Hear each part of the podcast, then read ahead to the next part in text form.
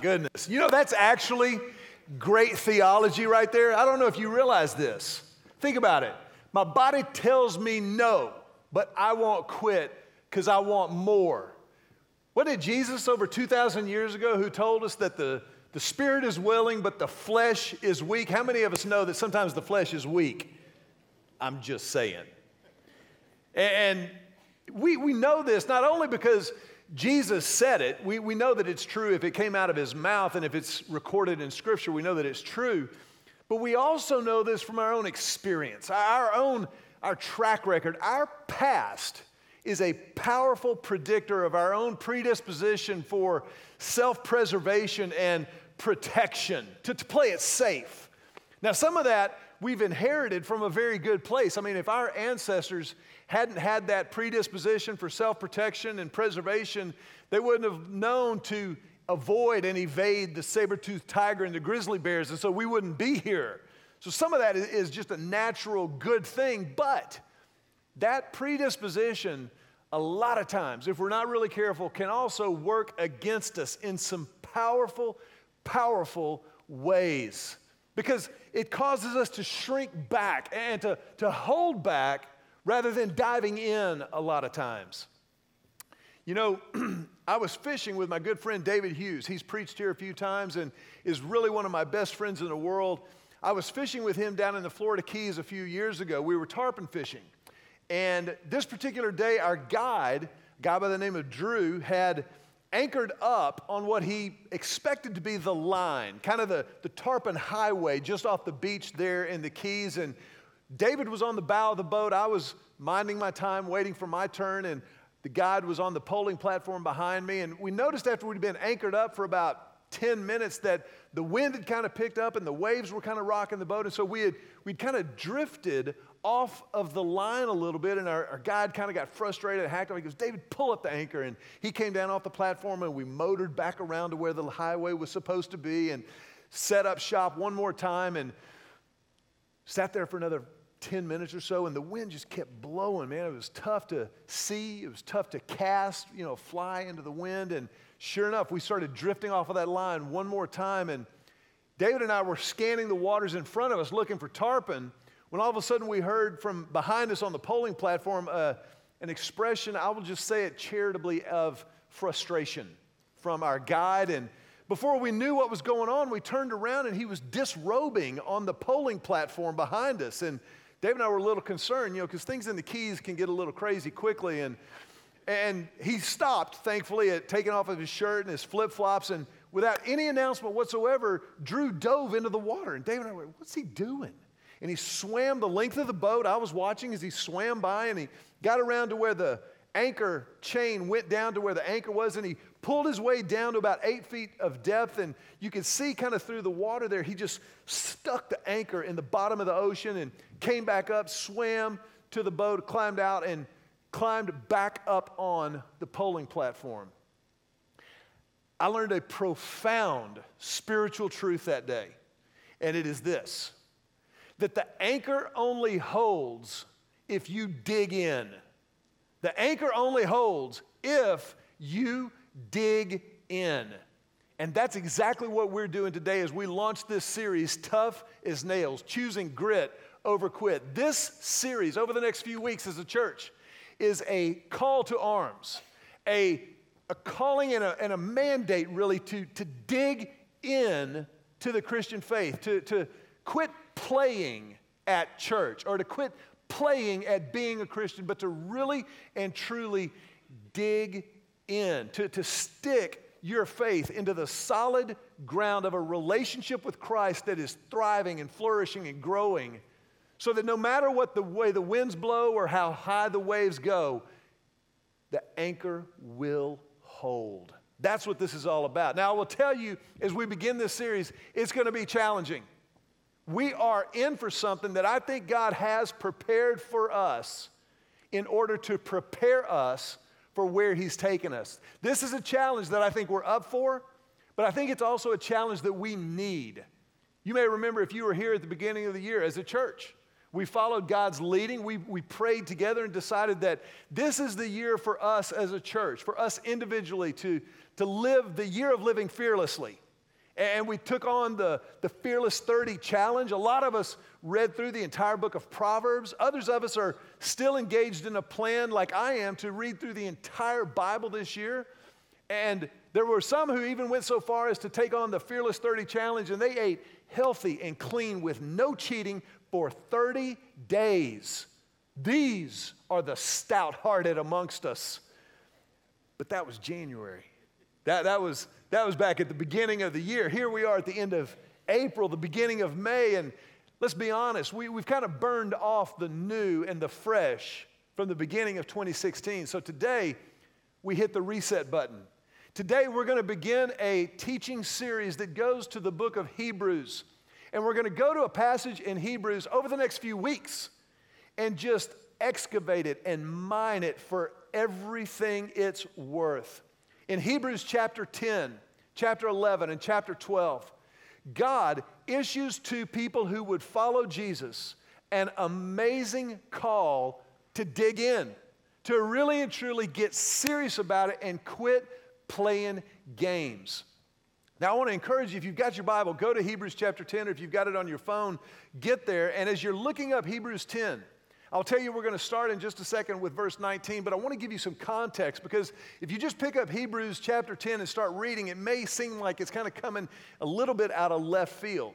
The book of Hebrews, as you might imagine, was written to a group of Hebrews. And um, that was funny. You should have laughed right there. But we're not sure who the author was.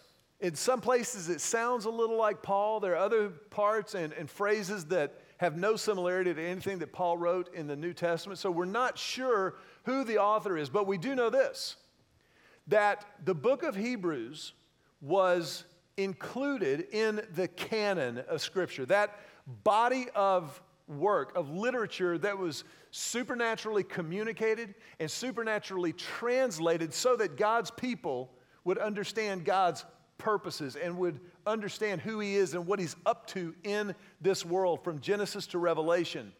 And the book of Hebrews has as its audience three kind of groups of people that I think we could all really connect with at one level or another here 2,000 years later. It was written around 65 or 70 AD. Jesus had ascended back to heaven around 30 32 AD. So there was a, a little bit of a gap between when he was walking on the earth and when this letter was written. But it was written before the temple was destroyed under Roman auspices. So we know roughly when it was written. But there's, there's these three different groups that are kind of the target audience of the group of, of the book of Hebrews.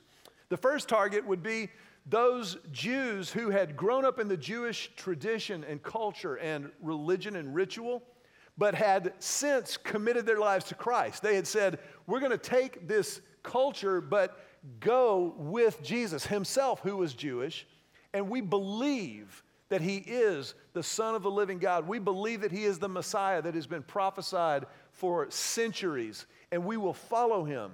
Another group would be a group of Jews who believed intellectually that Jesus was who he said he was, but they had not yet personally committed themselves to Jesus. They, they were a group that kind of were kicking the tires from a distance and, and they would affirm and nod at all the right places, but it hadn't made a difference personally in their lives yet. It was just kind of a something to agree with and look at at arm's length.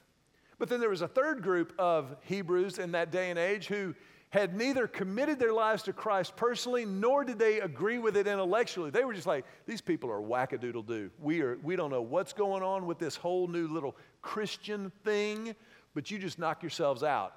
They also are a target audience of the book of Hebrews. But in Hebrews chapter 10, verse 19, the writer begins from a place of commonality. He, he begins with something that his audience would identify with and connect with. Look at what he says in Hebrews chapter 10. He says, Therefore, brothers and sisters, since we have the confidence to enter the most holy place by the blood of Jesus, by a new and living way open for us through the curtain. Hold on to that, the curtain or the veil. That is his body, Jesus. And since we have a great priest over the house of God, the temple, let us draw near to God with a sincere heart and with the full assurance that faith brings, having our hearts sprinkled to cleanse us from a guilty conscience, and having our bodies washed with pure water. Now, hold on to that little dot, dot, dot right there because I'm, I'm going to come back. But let me, let me just kind of dissect that a second because there's a lot going on in here. First of all, he says, Dear brothers and sisters, let us take stock of the reality that we have access through our great priest, who is Jesus, into the most holy place. He's referring here to a spot in the temple that every Jew would have been aware of and known about, referred to as the Holy of Holies. The Holy of Holies was the inner sanctum of the temple of the Jews that was so sacred that it was only occupied by one person one day a year. One day a year, the high priest over all Israel, amongst all the other priests, could enter into the Holy of Holies, which was behind the curtain. Don't forget the curtain. And he would enter into the Holy of Holies in order to offer and sacrifice and an offering for the forgiveness of sins of his and the entire nation of Israel. He would enter into that one day a year. One day. It was so sacred. This is why it was referred to as the most holy place or the Holy of Holies. Now, the curtain was important. When I say the word curtain, a lot of us think about something maybe in our living room that keeps the sun out and, and it's pretty and it's fabric and it's material. But that is a gross understatement of this particular curtain or the veil of the temple. The veil or curtain in the temple that separated the Holy of Holies from the outer courts was 60 feet tall, 30 feet wide, and four inches thick. This required special delivery from Home Depot. This was not just any curtain or veil. I mean, it was a big deal. And the reason that God specified such a thick, massive curtain or veil is so that the nation of Israel would always remember how sacred it is to enter the presence of God. That they would never take it for granted and never come before God or just go, oh, wait, I'm sorry, I walked into the Holy of Holies. You had to be trying to get into the Holy of Holies. And they knew that it was reserved only for the high priest one day a year. And then that same passage in Hebrews chapter 10 goes on. It says, We enter to the curtain and we have a clean conscience because of our great priest who is Jesus and our souls have been sprinkled with blood. This is a reference to the Israelite sacrificial system that was instituted under Moses and carried on all the way through that Jesus ultimately fulfilled himself when he died on the cross and rose again as the perfect, ultimate sacrifice. Now, once a year before Jesus, BC, one time a year, the, the priest would enter in he would sprinkle blood on the horns of the altar because God had designated back in Exodus and Deuteronomy and Leviticus that blood is required for the forgiveness of sins. And so that blood represented God's forgiveness. But that was merely a foreshadowing. That was all used to point toward Jesus. But I want you to notice how every single reference in Hebrews chapter 10, the Holy of Holies, the temple itself, the curtain, he says, which is his body, the priest, the sacrifice, the forgiveness, all of that is fulfilled in Jesus.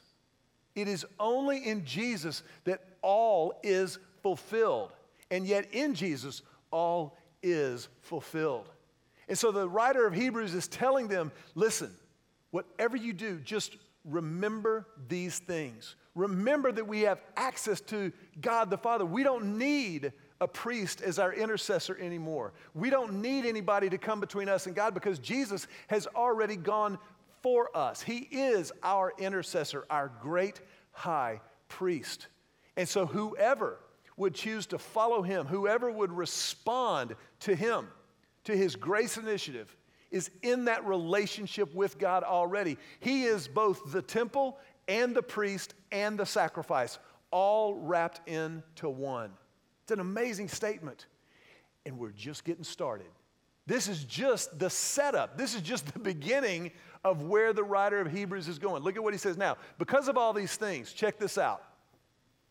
Let us hold unswervingly to the hope we profess, for he who promised is faithful.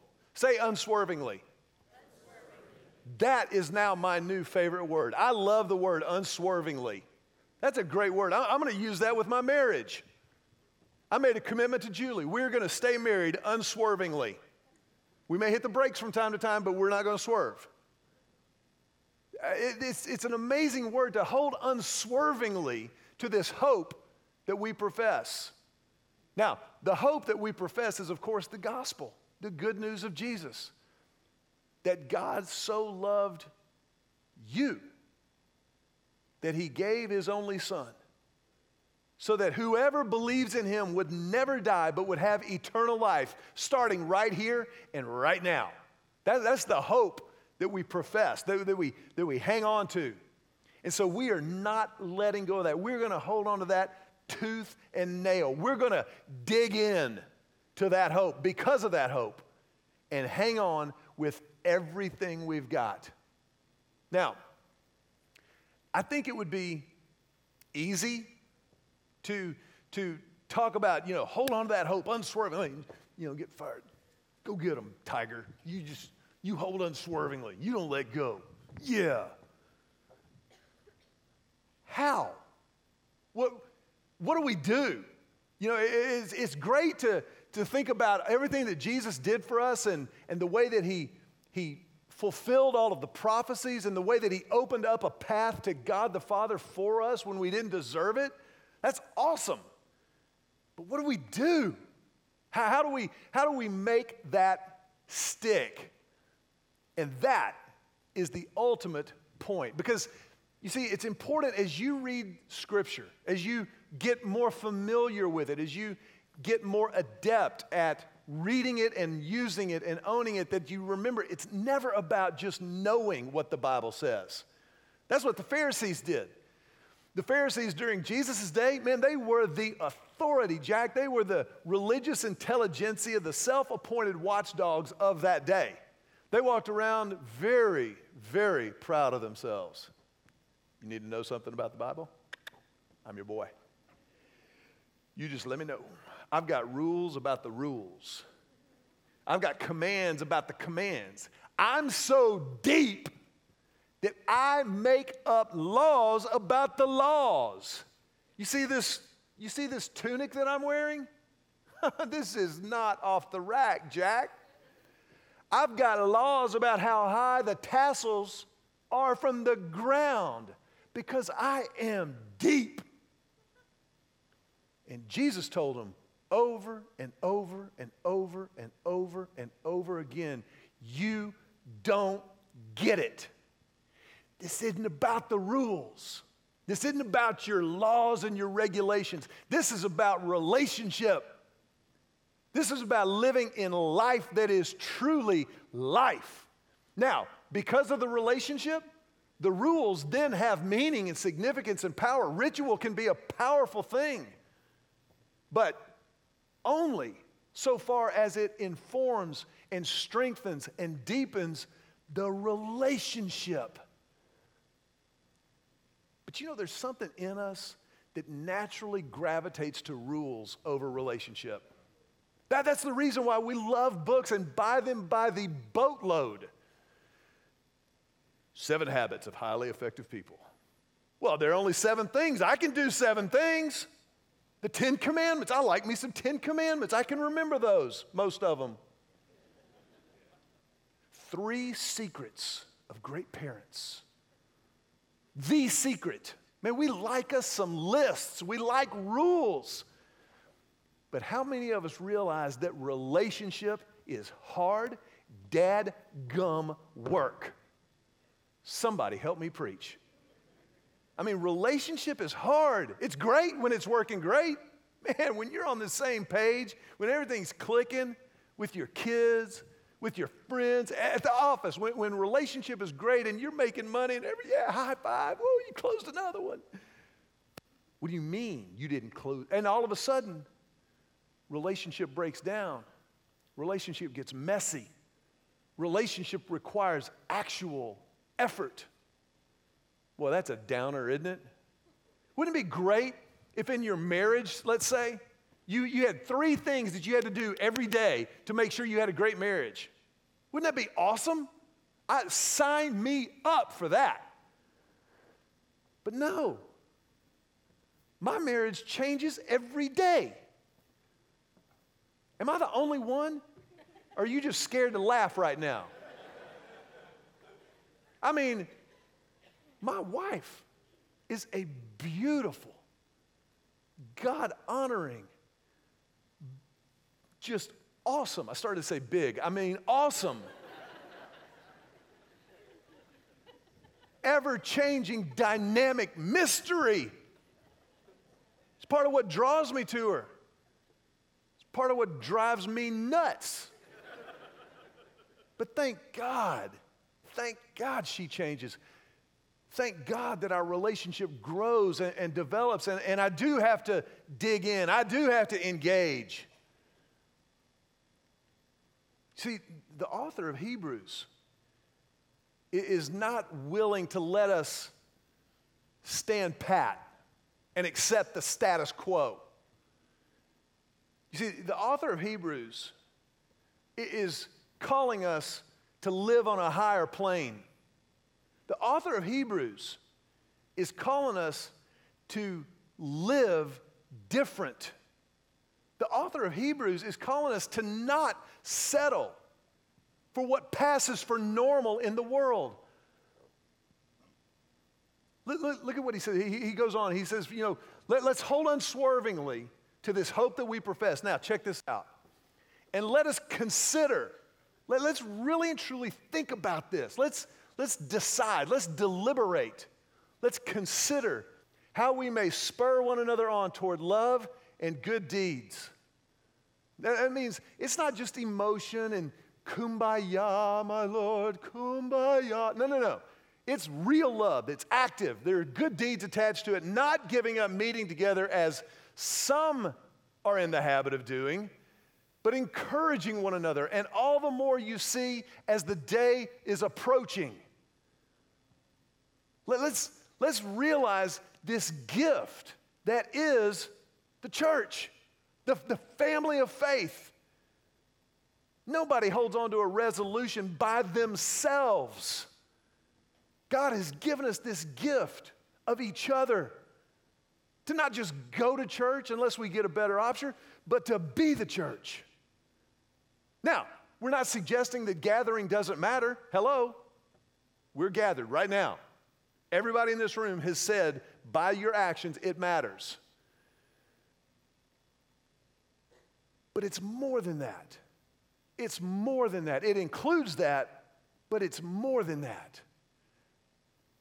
But when we gather together, there is something supernaturally dynamic at work that you can't have by yourself. You see, the fact of the matter is, we need each other. We need each other. If you've been around here any amount of time at all, you know that I played basketball when I was in high school. Not very well, but I played. I made the team, got the coach's award, which means he had no talent, but he tried hard. When I think back to my basketball days in high school, I remember some of the games for sure. I remember some moments, I remember some shots hit. But when I think of basketball, I think about practice. I, think about walking down that long hallway at Robert E. Lee High School in Houston, where you come out of the school part of the school, and you go past the cafeteria, and the, the chili fries smell kind of comes out into the hallway there, and then you, you get past the chili fries and you get into the gymnasium aroma and, the, the locker room. I, I remember walking into what was our, our locker room as a basketball team, and I remember where every single guy sat in our locker room. I remember those team meetings after games, games that had gone well, games that hadn't gone well. I, you know what I remember from basketball? I remember running at the end of practice. How many of y'all remember running at the end of practice? Still gives me a cold chill. I remember running horses. We, we call them horses or suicides, where you'd run lines on the court, and coach would have you run two or three of them back to back, and then he'd go, okay, one free throw. You make it, you go home. You miss it, you run again. Who wants to shoot? Give me the rock, coach. I can't do anything else, but I can shoot. That's, that's what I remember because I, I remember being a part of a team. To dig in in our Christian faith requires being a part of a team. And, that's why we're, we're digging into this series because here's what I believe I believe with everything I have that we deep, deep down want men who are tough enough to love, lead, and serve their families. I, I believe we really and truly want those kind of men. I, I think we want men who are tough enough spiritually to not let life just passively happen to them, but they will lead their homes spiritually, financially, servingly. And they're more concerned with their kids discovering the ways of God than they are their foot speed or their ball handling. I believe that we really and truly deep down want a life that doesn't require the bottle to take the edge off at the end of the day. That, that we don't have to escape a life that we're creating anyway, like fugitives on the run from the law. I, I believe that we want to be tough enough to raise a generation of students who will not drink their way through high school and college and they will guard the gift of their sexuality until they get married if that's what God wants for them. I, I believe that we really and truly want to be tough enough to not just invite somebody to church, but to actually stand up for our faith no matter the cost, no matter what anybody says about us or threatens us with. I, I believe that this is what God has called us to. I, I believe that, that this is what we're supposed to be about. And, and that doesn't happen apart from Jesus. That, that doesn't happen apart from the family of faith. You know, I, it's funny. I remember the very, very first days of Lake Hills Church. I remember being a, a young, young pastor. By any measurement you want to use, I am no longer a young pastor.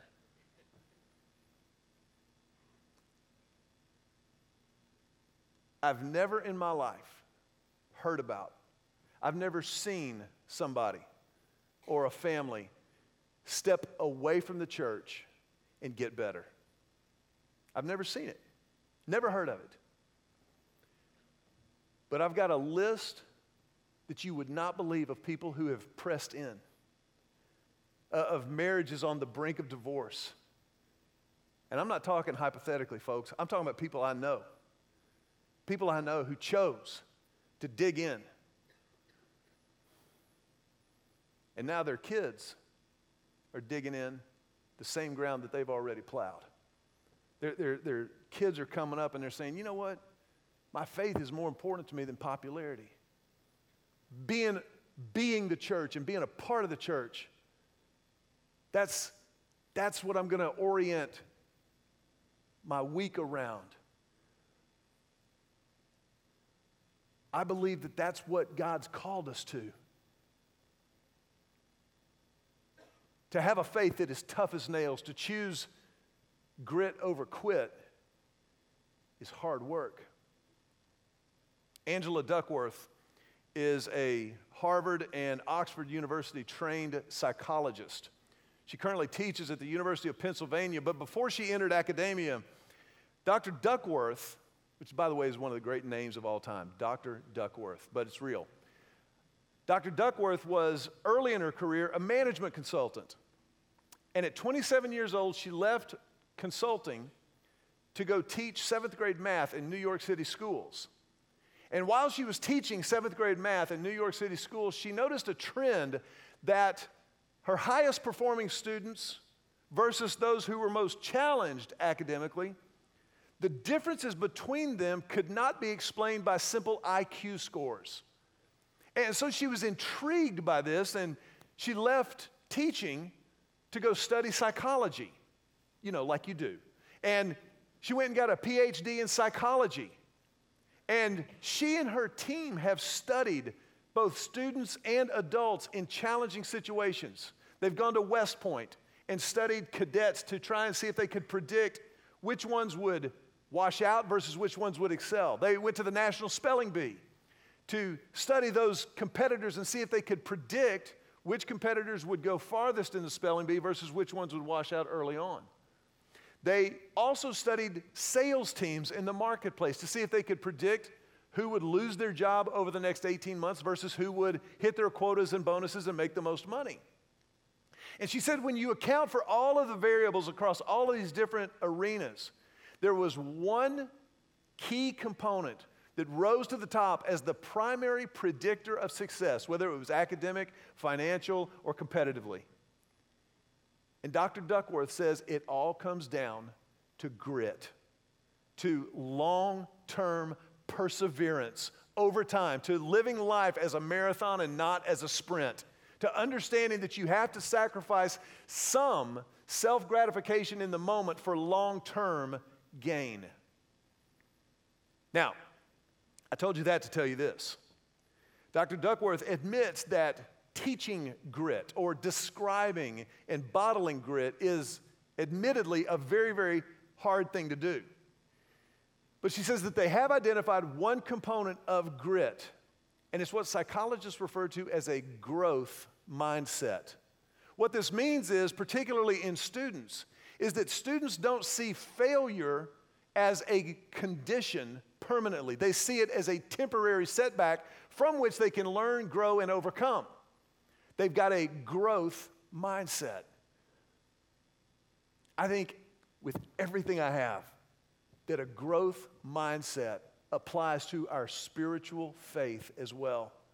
That if we don't think of faith as something that is kind of reserved for the Hall of Fame, for those superstars of the faith like Billy Graham, Pope Francis, et al., et al., et al., but we realize every single one of us, because of Jesus Christ, has access to growing in our faith, to really and truly digging in and making a difference.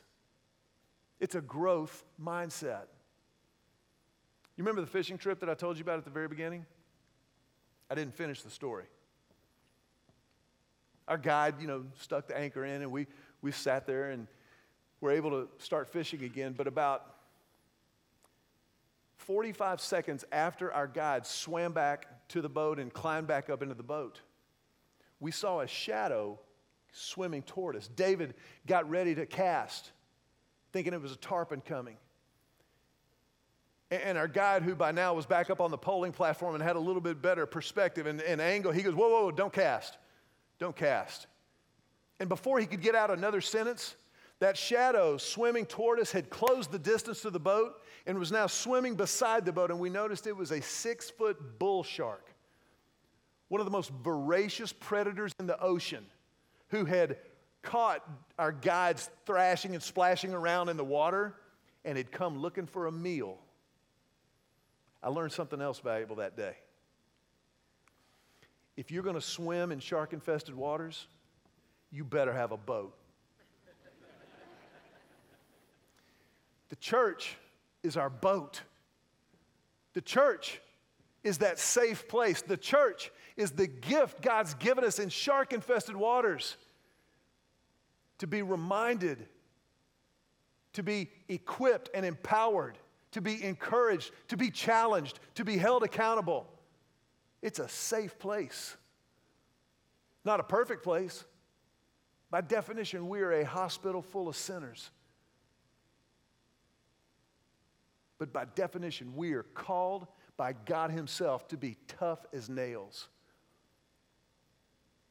tough in our faith, persevering, choosing grit over quit. I want you to mark a date down on your phone or on your program right now. Sunday, May the 8th. Sunday, May the 8th is Mother's Day. Gentlemen, you're welcome. It's coming up. My lovely Julie, my bride, will be preaching on Mother's Day. As a part of this series, she has a very special, special message entitled One Tough Mudder. You need to be here for that one. Moms are not. But if you're here today and you've never entered into that relationship of faith, of trusting God more than you trust yourself,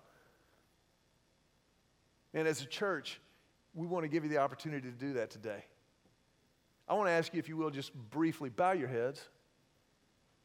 And we bow our heads as a, as a statement of reverence for God and who He is and what He does.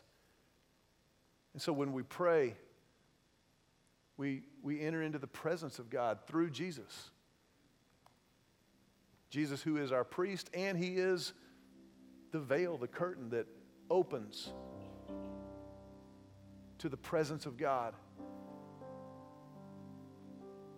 If you're here today and you've never stepped into that relationship, we invite you to do it right now. Just by praying a prayer of commitment, a prayer of surrender to the only one who will never take advantage of your surrender because he loves you perfectly as is. Whatever you've thought about or maybe tried to hide, just come into his presence. Just right where you're sitting. If, if this is your moment to step into that relationship, you pray something like this. Just pray silently right where you're sitting. Just say, just silently, just say, Jesus, I need you. I want you to be my high priest. I accept your sacrifice on the cross. I accept your new life made possible in the resurrection. And Jesus, from this moment, I will follow you with everything I've got. I confess my sin. I'm not hiding anything. I trust you to forgive me of everything.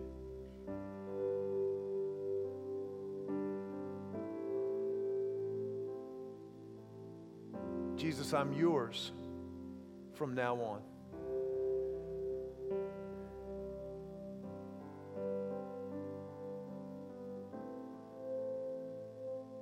I pray this prayer in your name.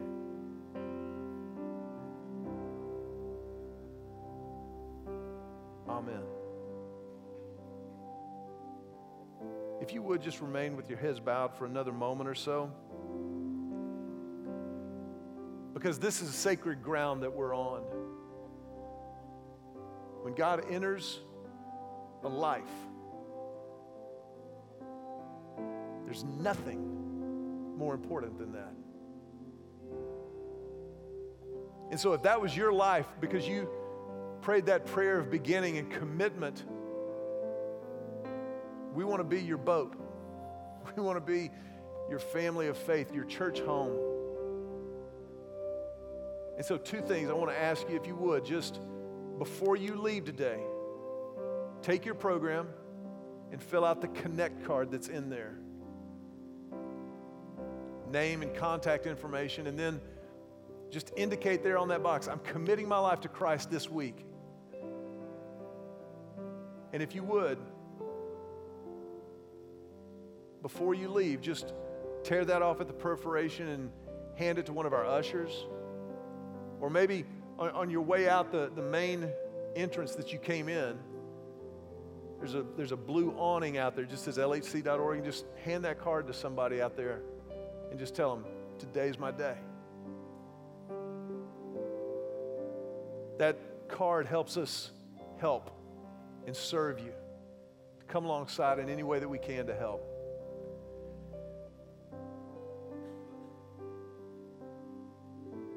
The other thing is, as our heads are bowed, if, if that was your prayer today, with our heads bowed and our eyes closed, would you just raise your hand? Just raise it up high over your head for a second because as you raise your hand,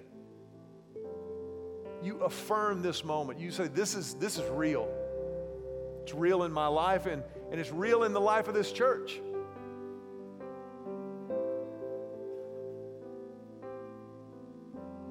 And just know that we love you and we want to help any way that we can. In our family tradition, as you put your hands down, we like to put our hands together to tell you, welcome home. Welcome home.